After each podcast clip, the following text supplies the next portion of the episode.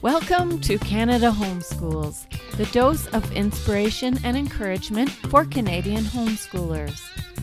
Canada Homeschools features interviews with homeschool group organizers, resource suppliers, and conversations with everyday homeschoolers just like you, all from a Canadian perspective. I'm your host, Rowan Atkinson. I'd like to thank you for joining me. Now let's get started.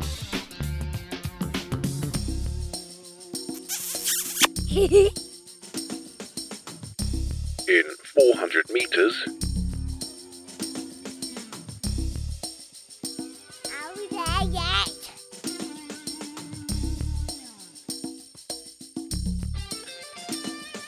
in 100 meters,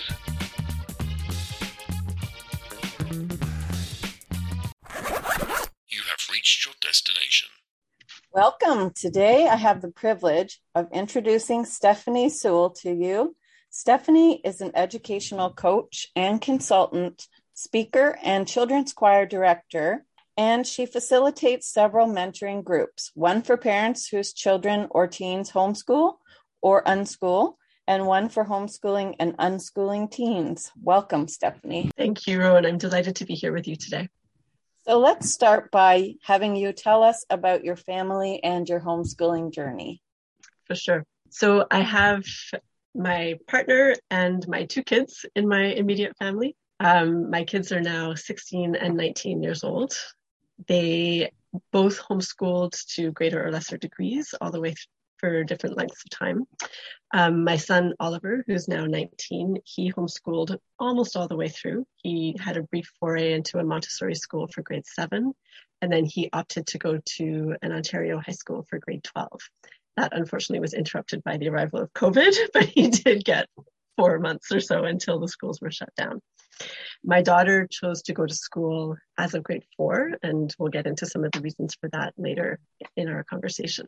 What I want to say about that as well is that there's kind of a nice story about how we got into this. I have a teaching background and I didn't really know much about homeschooling. I knew that I wanted to be a stay at home parent, but and I, my mind was starting to think ahead to, well, what might school look like? Like, you know, do I want to maybe start something? Like, I had these niggling little creative thoughts. And I took my son to the local park when he was about one and a half years old, and he was holding my hand and he pulled me over to a group of people. And I was saying, no, no, no, like they're having their picnic. We're going to go and do our walk. And he kept pulling me over.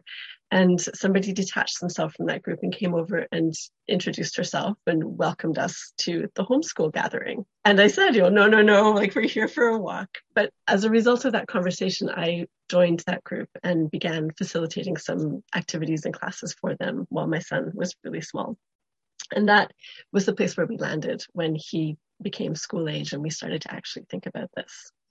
So that's kind of, you know, I always say that he actually created his own path right of that age, as of that age, that he wound up traveling for the next many years.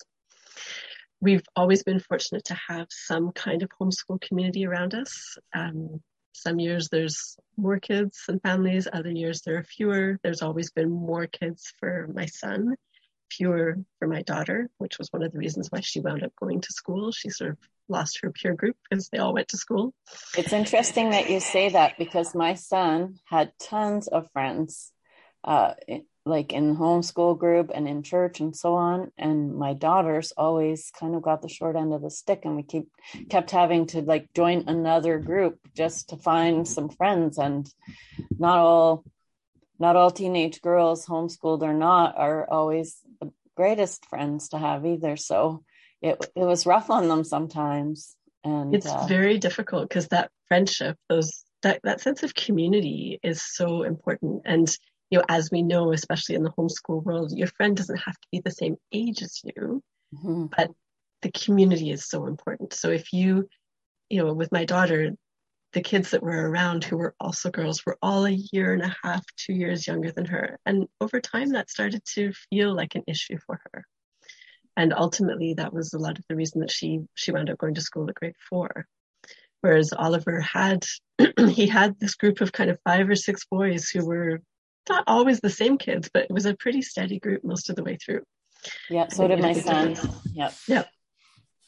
Yeah, for sure. And actually, I'll add one more thing into the kind of under the umbrella of my family and the homeschooling journey, because I think this is really important for other families to realize. I adopted and got excited about the idea of homeschooling many, many, many years before my husband did. That's often the case in homeschool families where one partner will be really ready to go and the other is quite reluctant. For good reason, our society is built around schooling, not around homeschooling. It's unknown and that there's fear associated with that and we want to make sure we're doing the best for our kids. So I want to just like throw out a little tidbit that one of the things that helped my husband and me stop going in circles in our conversation about whether or not to homeschool was we started writing emails to each other about it. So in the email, you could take the time to formulate all your thoughts, you could provide references, and then the person receiving the email could take the time to really absorb the thoughts and consider their response. And that shifting of how we communicated about it made a huge difference for us. Thank you so much for sharing that. Um, I was on board before my husband was homeschooling as well. Partly, I was homeschooled some of the time, so it was a normal way of life for for me. Uh, I didn't plan to do it, but then as soon as I gave birth, I did basically. but um, but we've actually found that in our marriage and partnership is that sometimes writing things down or as you say email it kind of takes the emotions out of it and the reactions out of it and yeah. then you can uh, kind of more calmly have a conversation and i know um, when i had four kids six and under and so that could be a bit stressful and you know you could feel um, that you it wasn't understood all the things that you were doing for example and i remember yeah. writing uh, writing it down and explaining like all of the different roles and all of the different things that even careers you know chauffeur cook nurse etc etc and and if you had to pay me to do all of these things you should be paying me like hundreds of thousands of dollars so you know but he loved it because it wasn't me being upset with him. I was rationally like explaining it out in writing. And mm-hmm. so we found that to be a very helpful tool as well. So I'm glad you mentioned that. If someone takes nothing else away, that this could be the thing in our conversation that can be a game changer for them. But I know we have lots more though for you to share and for yeah, don't don't stop away. listening now. I'm not I'm not limiting I'm not limiting you. Um, so why don't we talk a bit about your education and your educational experiences that have led you into what you are doing today as an independent coach and consultant. And with that, go ahead and share how you help students and their families in your coaching and consulting practice. Sure, thank you. So at school, I was the quiet, shy, rule follower, never said boo, was terrified of getting in trouble, excellent student, compliant, very much in my shell. I didn't show Stephanie to the world. And I thought that was fine. That's what's valued in our schools largely. And when I was in grade 11, I transferred to an, a well, to Canterbury High School, for those of you who know Ottawa. So it's an arts program within a regular high school. And then I started to show myself a little bit. Looking back now, I realized that what happened was when I got to Canterbury, suddenly I was able to see value in what was of interest to me, which was music. And I was in a community at the school with other people who were interested in music and saw value. I was no longer like the geeky music kid. It was, I'm a musician. My education setting was starting to be real in terms of what I wanted to learn and what I valued that continued on into university where I studied music. And again, small department, everybody who was there was there for a similar reason. They valued that. It was it was legit to be into music and to care about that. And in that space of safety and acceptance, I really started to step out. I joined the student council. Like, if somebody had told me that I was going to do that in grade nine, there's no way I would have believed them. This was massive. I started a concert series. I connected with the profs to ask them to be the judges for who got to audition to go into the series. All of these things, these initiatives, these the real me was starting to come out. And I didn't even know that that was me until I started getting into this. I can see it now because I can look back on it and see that in the subsequent years, as I settled into the community that I live in and I found that same safety and value of my values, again, I started to step out. I co created a toy library, I co created a play group. I advocated for the playgrounds not to be turned into, you know, metal and plastic, 10 minutes and you're bored types of playgrounds. All of that started to come out, and it came out once my school experience started to be connected with who I was. That's amazing. So now that I know words like deschooling, I can say that it took me a long time to deschool myself. It sort of started at Canterbury. It continued at university. And it really, after university, I spent a couple of years really floundering and being very lost. And I recognize that now as like an intensive deschooling time. And from that, I started to emerge really and start to, you know, create myself and what I wanted to be as an adult.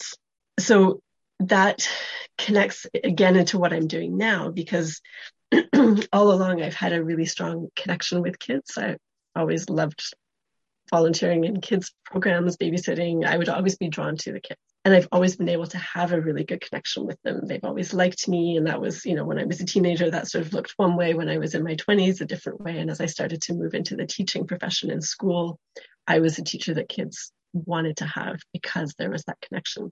And so as I started to learn more about deschooling and really thinking about what education is, what life is, I started to realize that I was advocating for kids to be able to be more themselves, more autonomous, to be more self directed, even while I was in the context of teaching in a classroom.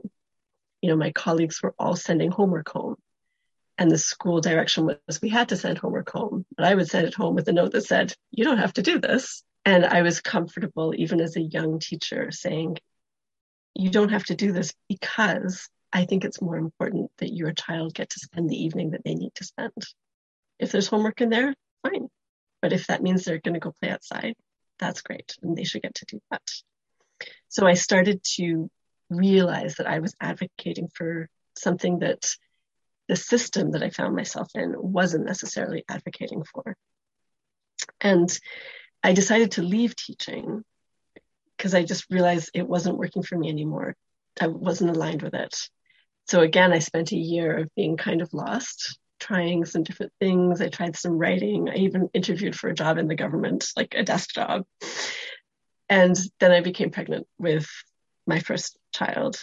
And that kind of set me on the path of remaining in my connection with wanting to be with kids and being a stay at home parent. And then I've already sort of alluded to how it all kind of grew from there. So, so I think back again to when I was teaching in the school system, um, my default was really what is good for each child in this classroom. I felt, I've always just felt like I'm connected heart to heart with each kid that I'm with, be it in classroom settings, in my choir now. And I see and want to do and create what is best for each of them that that was more important than what this was supposed to from on high. So as I moved into being a parent, I had that strong sense of looking at this child and what makes sense for them. You know, my both of my kids were at a, a farm Waldorf based kind of preschool. Like it wasn't a school, but it was like an experience. The program was a full day long my son, even at three and a half, four years old, was able to say, I don't want to be here for a full day. It's too long. So I went and picked him up at lunch. And that was always just the way that we've done things. As I lived my life in that way and, and parented in that way, I started to find that other parents were coming to me to seek guidance. Sometimes it would be about school decisions or it would be about, you know, what's what to do with a child for some other context. And it was those years of just starting to realize that people were coming to me that kind of planted the seed for me to do this professionally. And so now in my work, um, what I do is I really help parents, teens, and children to navigate their education and what that looks like for them in a way that aligns with their life.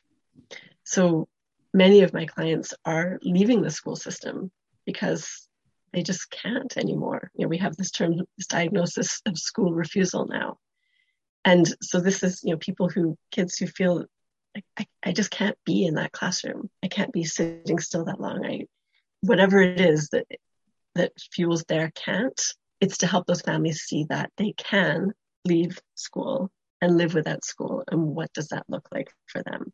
How to feel not scared in that, how to connect with the community, how the parents can deschool themselves so that they can be okay with all of this.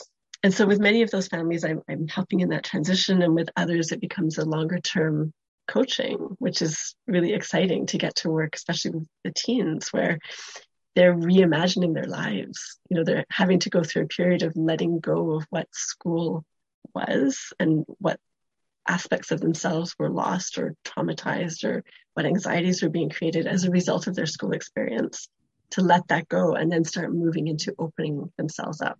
It's like a rebirth or a blossoming.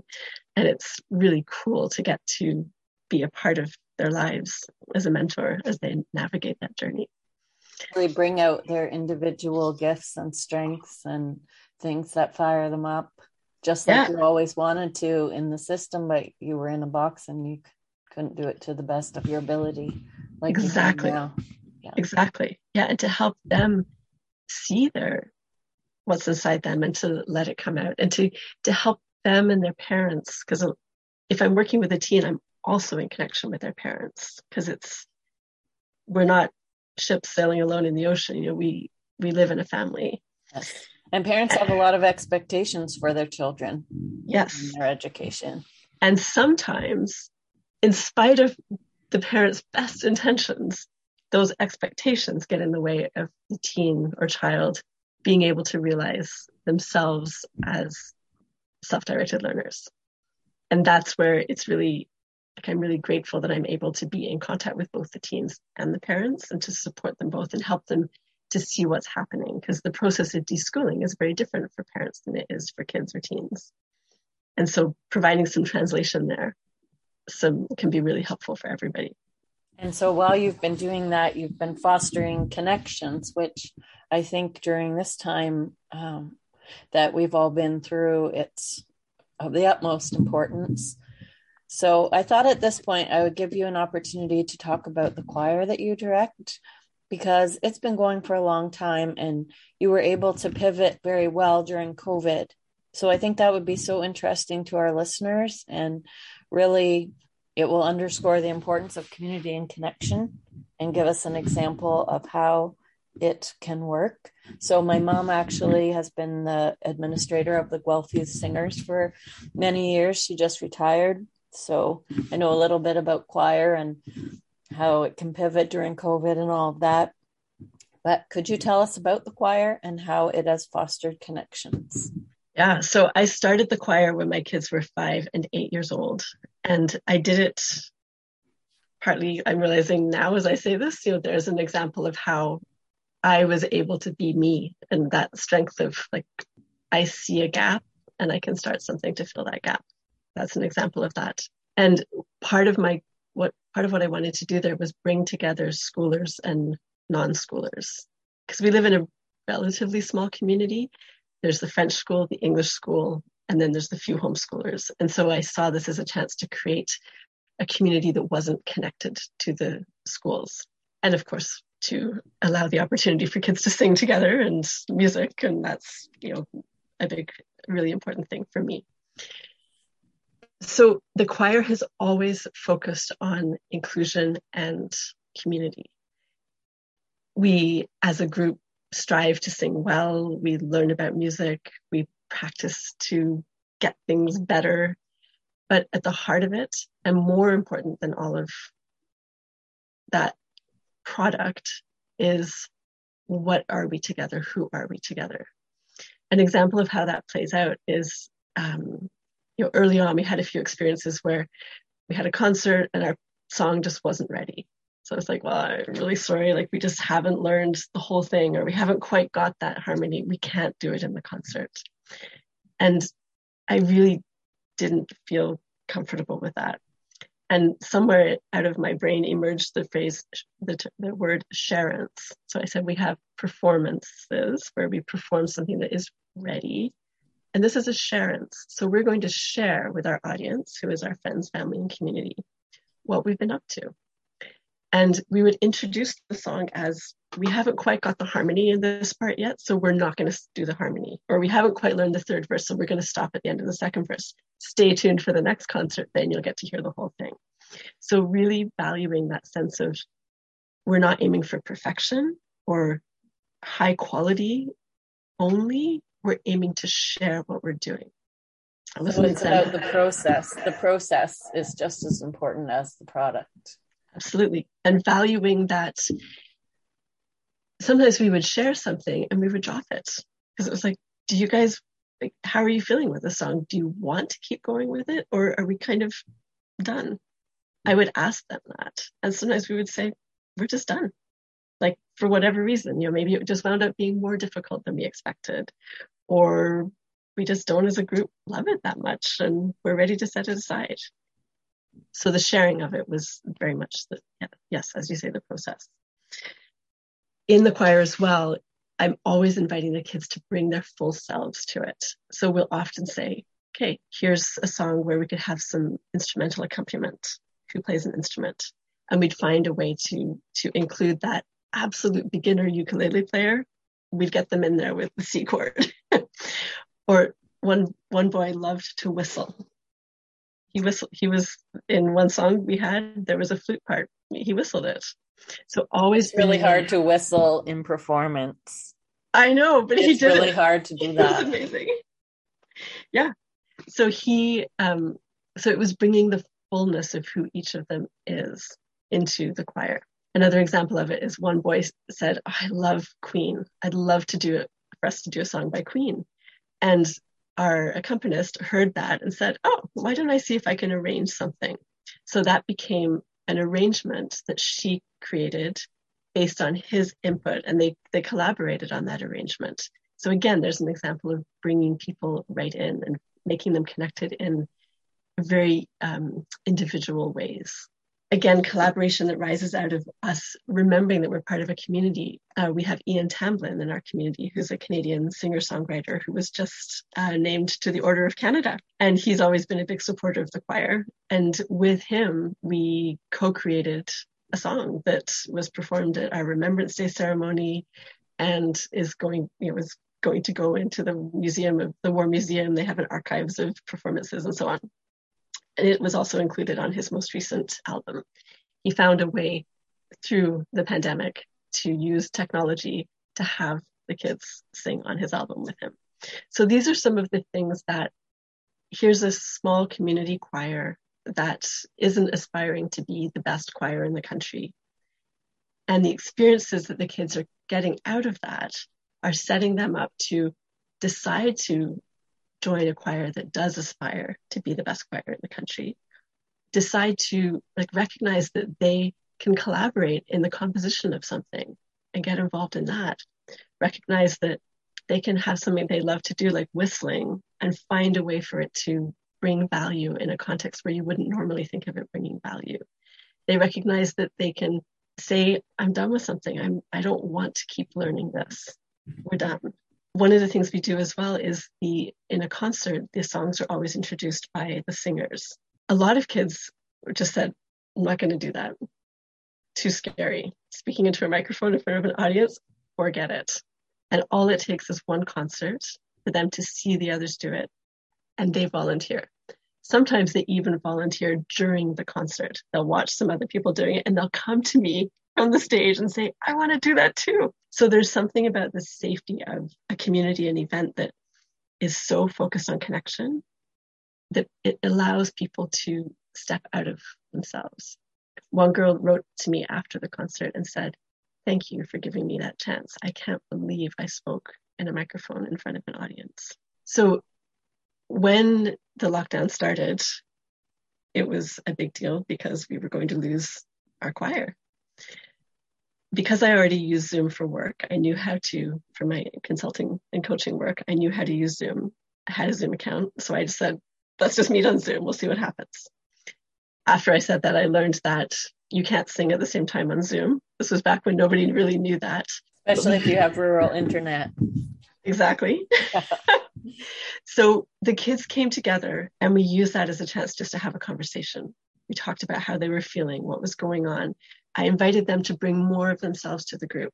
Do you want to introduce us to your pets? Who's your favorite stuffy? You know, some of them were offering to show what their bedroom looked like, or, you know, and others weren't. And that was totally fine. Some were on screen, some were off screen. But really bringing their full selves into that, asking them, what are you looking forward to? Acknowledging that this is a tough time and how are you managing it? And then we just kept on going with it. We realized that we couldn't sing together in the same way we had done, but we started doing chain singing. So one person would sing a line, the next person would sing the next line, and so on. And bizarrely, it actually kind of feels like you're singing together. We also decided that there was something called chaos singing, which is when everybody unmutes and sings at the same time. It's chaotic. So we just called it chaos singing and they love it. So that whole, and then we also wound up doing concerts on Zoom. So we would do some chain songs, we would do some chaos singing because we're sharing what we do. And anybody who wanted to do their own performance or their own share could pre-record a video or do it live. And we had there was the first time we did it, one girl, she recorded, she had her mom record a video of her like swinging in the tree. And that was her sharance. She shared part of herself. Others performed, you know, violin pieces or singing or whatever it was. So always through that, it's bringing them together. And another, this is an aside, a beautiful highlight or added benefit of these concerts online is that the grandparents could come. And one concert, we had people from Spain, Romania, the west coast of Canada, France, all there in our concert with us. It was really cool. That's so there was, yeah. So the opportunity to connect in a different way started to emerge. And a lot of grandparents have been very isolated during the lockdowns too. So that would give them something to look forward to and to feel Yeah. connected as well. Yeah, and a way, f- and then they can talk to their grandchildren about that concert in a completely different way because they shared it instead of just getting to hear about it afterwards, as would normally be the case. So throughout this, we've always kept the choir going, even though it looks different. And this, as of the fall, we started doing it as a hybrid indoor outdoor, sorry, not indoor outdoor, outdoor online. So I didn't want the kids to come together and have to sing with masks on. I decided that we would sing either outdoors or if it was like freezing rain or something like that, we'd be online. And we were outdoors all but two rehearsals in the fall. We had a concert outdoors at the end of December, you know, partway through December. And we'll continue, we'll do the next few online because it's really cold right now. And then as soon as we can start getting outside again, we will. So it's all worked out. And it's at the basis of that is connection in the community is the most important thing and we'll modify, compromise, get creative with the rest of it as we need to. That's inspiring. I Thank hope, you. I hope I feel inspired by it. Because maybe there's someone listening who you know has been seeing the obstacles and maybe you've shared how you guys have um, just maintained that connection and maybe it's given them even some practical ideas for how they can connect and maybe resume what what has been paused or um, just to really encourage them that it can be done too Yeah, there have been a lot of uh, cross Canada or cross Ontario, Quebec choral Zoom calls. And so I have shared that. And it's, you know, and some other choirs are doing that as well. Often with a different focus, like the focus remains on, but how do we get, you know, teaching all of the elements that the choir would normally teach? And, you know, I guess that's where I used to think of my choir role as being quite separate from my education role, but the more I do both, the more I see that they're just the same. You know, for me, the choir is an it's a vehicle for learning and and becoming ourselves as people, and that's what education is too. And so, if the choir is in a situation where the usual vehicle, which is singing together in a room and working on pitch and harmony, if that part of it can't work, well, we can still express ourselves as people in connected communities in other ways.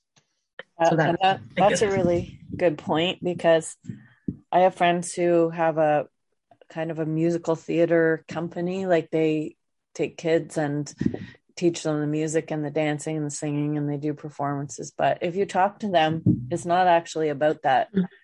excellence of music even though they do come out with an excellent performance at the end of it it's more about just the transformed lives and confidence of the children that they work with and how they can express themselves and grow uh, yep. as people and and that's really what makes them get up and do it day in and day out way more than the precision of the music and you know their own personal and extensive musical talents degrees and abilities right? It's about the kids. Yep.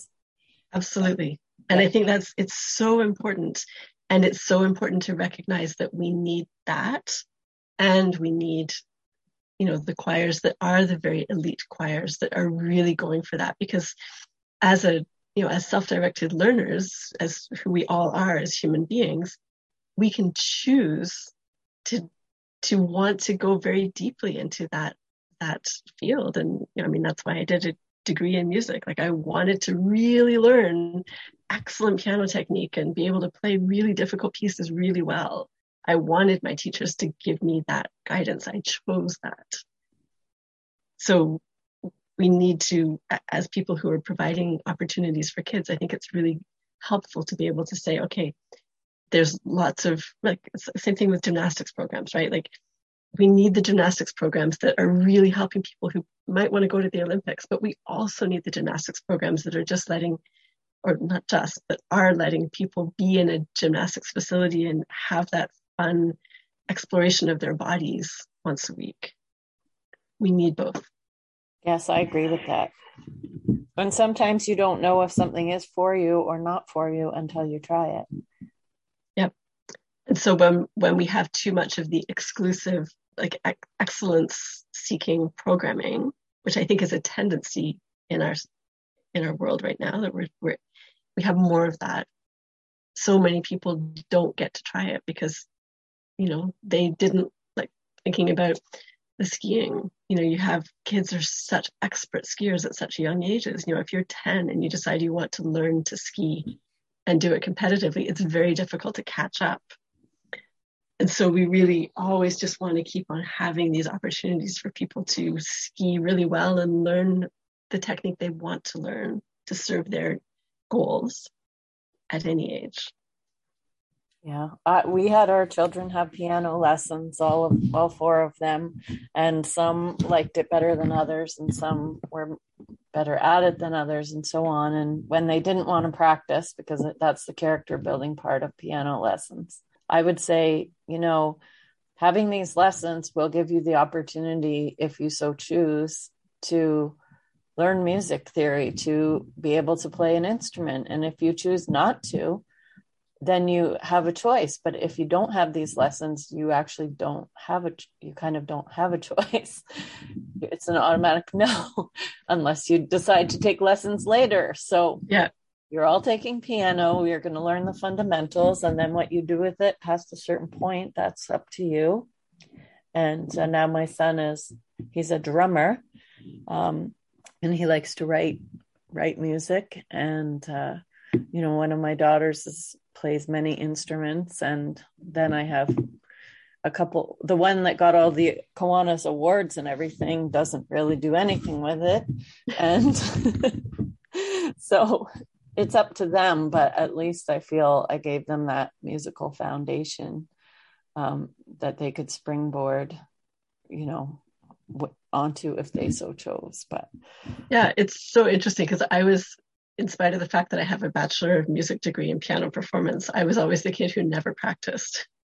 I remember having my piano books on my knees in the car on the way to my lesson, practicing. And I think that that held me back in some ways in that my technique wasn't as strong as it might have been. I had, there was a bit of catching up or something to do with that. But my, my motivation was intact and carried me all the way through. So it's kind of, it's an interesting thing. And I've, a couple of years ago, I had, I took on some piano students with the, the goal of doing it in a kind of unschooling way and it was really interesting to see what came out of that. One was a fairly high level and he really he wanted all the technique he was like asking okay how do i how do how do i practice technique in order to allow me to play this passage in this like chopin whatever and another one was he he would say like okay i'm really gonna i want to learn this song and okay like download it figure it out whatever whatever and the next week he'd be like now i want to learn this song and he was constantly flitting from one thing to the other. And that's what he wanted. And his learning to an outside observer might look like he was just kept starting and stopping and like not following through.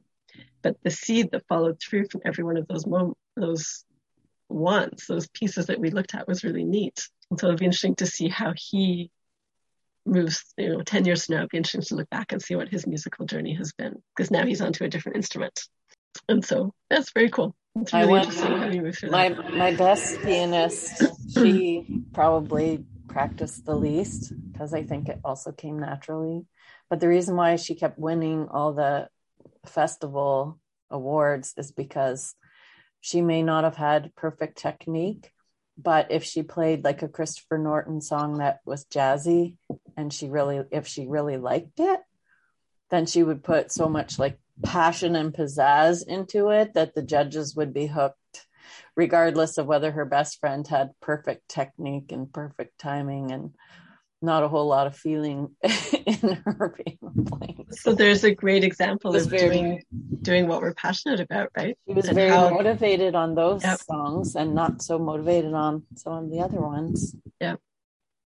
And Amazing. the way her brain works, she has to be inspired to be motivated to do something. Yep. Which isn't always I can't think always happen because the dishes are not that inspiring, but for piano songs, that's how it worked anyway. yeah, there's definitely the inspiration has to come from somewhere else when it comes to dishes. Having something to eat off of is always good. yeah.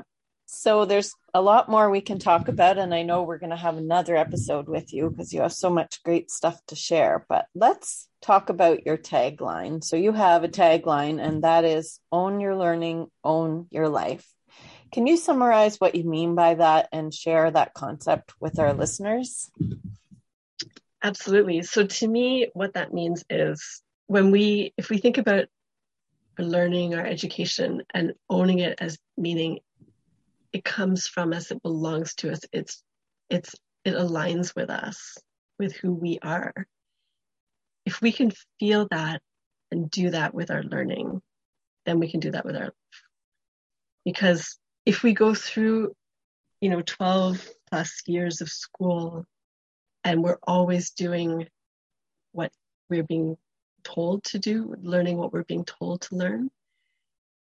When we finish our institutionalized schooling experience, we kind of get to that like, what do I do now? And that's where I was after I finished my degree. Okay, well, I know how to, like, I chose to go into music. Yes, like I know how to follow the curriculum of the music degree. When I was finished with that, I was completely lost. I had no idea what to do with five hours of practice a day and these fingers that could play so much. And we see that time and time again. I think we see it often, um, not only when people finish university and are kind of lost, we see it when people retire. You know, if we if we look at somebody who's gone to school to university and then they've gotten a job, and they've stayed in that job or similar jobs until retirement, then there's that thing like, what on earth do I do with my time? I don't know how to own my life. I don't know how to intrinsically motivate things. and of course it's never 100% like we always know how to do some stuff for ourselves and all of that but when i think when i was walking in the forest for many days in a row trying to think okay what is my tagline what's at the heart of what i'm doing here that's what it boiled down to is i want to help people kids parents teens i want to help them feel that they own it so that they can make choices that reflect that start with your learning and then move into your life. We all did it when we were babies because nobody told us it was time to start walking and set a curriculum for that day. We just started like pulling ourselves up, crawling, talking, all these things we do because we own it. Something in us knows that it's time and we start start trying it and then the people who are around us loving and supporting us help us as we need it. And if we can continue with that kind of approach, we might choose to go to school. We're owning that experience. Then we know what it is to choose for ourselves and to therefore be able to choose to do something different as well. That's what I really hope for for people and what I try to facilitate. Thank you. And and I feel like it can be obviously encapsulated in your tagline, but also earlier when you were sharing about your journey, there was just a little phrase that stuck out at me. You said, What is education? What is life? And you were almost making a synonym out of education and life. And I and I think that's another way to sum up what what you're saying. Totally. Like it's you know, life is learning, learning is life. I I don't know who said that. I, I know it's not me, but I love that. and it's true because we it's it's so artificial this idea that you go to school to get an education and you start when you're this old and you end when you're this old. And of course it's not you know we're not 100% living that you don't learn anything until you get to school but we're we're more and more thinking that way. Or the learning that happens during the preschool years is described as being preschool. It's in preparation for kindergarten, kindergarten readiness, like all of this.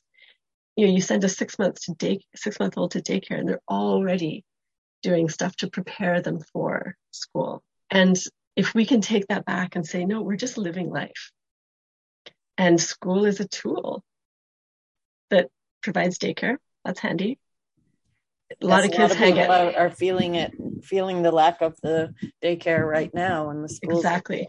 Yep. yep. And a lot of kids hang out at schools. So if you want to hang out with kids, it's pretty convenient. And you can learn stuff there too. There's some adults around who really care. But there's a whole bunch of other stuff that goes along with school, usually. And we need to make conscious choices about that, whether that's something that we want or not.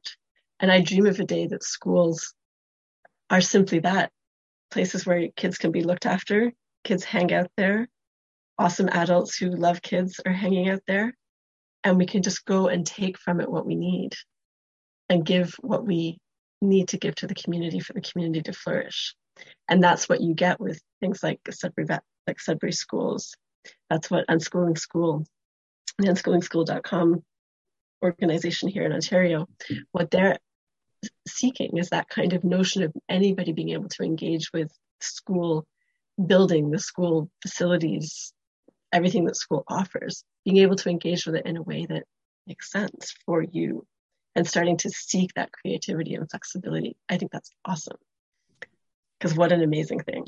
That is just great. It's the best of both worlds. Yeah. And why not just make that one world? It, everybody will be served everybody will be served. You know, how many teachers are frustrated because they're they don't get to teach what they want to, or they they're rushed to get through the curriculum, or you know, all of those frustrations. Well, if that can be, if there can be more flexibility built into that, if they can honor the needs of their kids and their classes, which is why most of them joined the teaching profession in the first place. What would we create if we could really allow their professional um, inherent capabilities to flourish. That would be amazing. Stephanie, where can people find you if they want to connect with you? They can find me through Facebook and LinkedIn. And my website is up and it's in the background. I'm working on improving it and making it more up to date. So you can definitely find me through that. My email address is there. Um, and I'm what I do offer for anybody who's interested in working with me is I offer a free 20 minute call as a getting to know you kind of a call and just to see whether we feel like we're a good fit. Um, and as you mentioned at the outset, from there I do work one on one with families. I also have a parents group and a teen group that are ways for people to to have that support, guidance, and mentoring that I offer. That's great. Well, I do look forward to talking to you again very soon. But thank you so much for joining us today on the Canada Homeschools podcast. My pleasure. Thank you so much for inviting me. Happy homeschooling, Canada.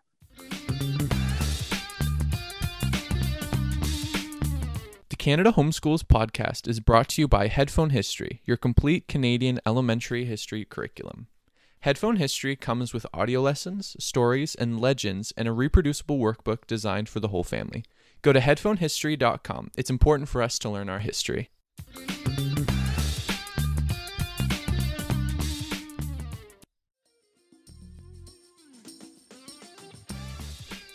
Thank you so much for listening. You can find helpful links and show notes for this episode at our website, canadahomeschools.com. Please share this podcast with your friends and leave a rating and positive review on your podcast provider. This will help others find their dose of inspiration and encouragement. Happy homeschooling, Canada!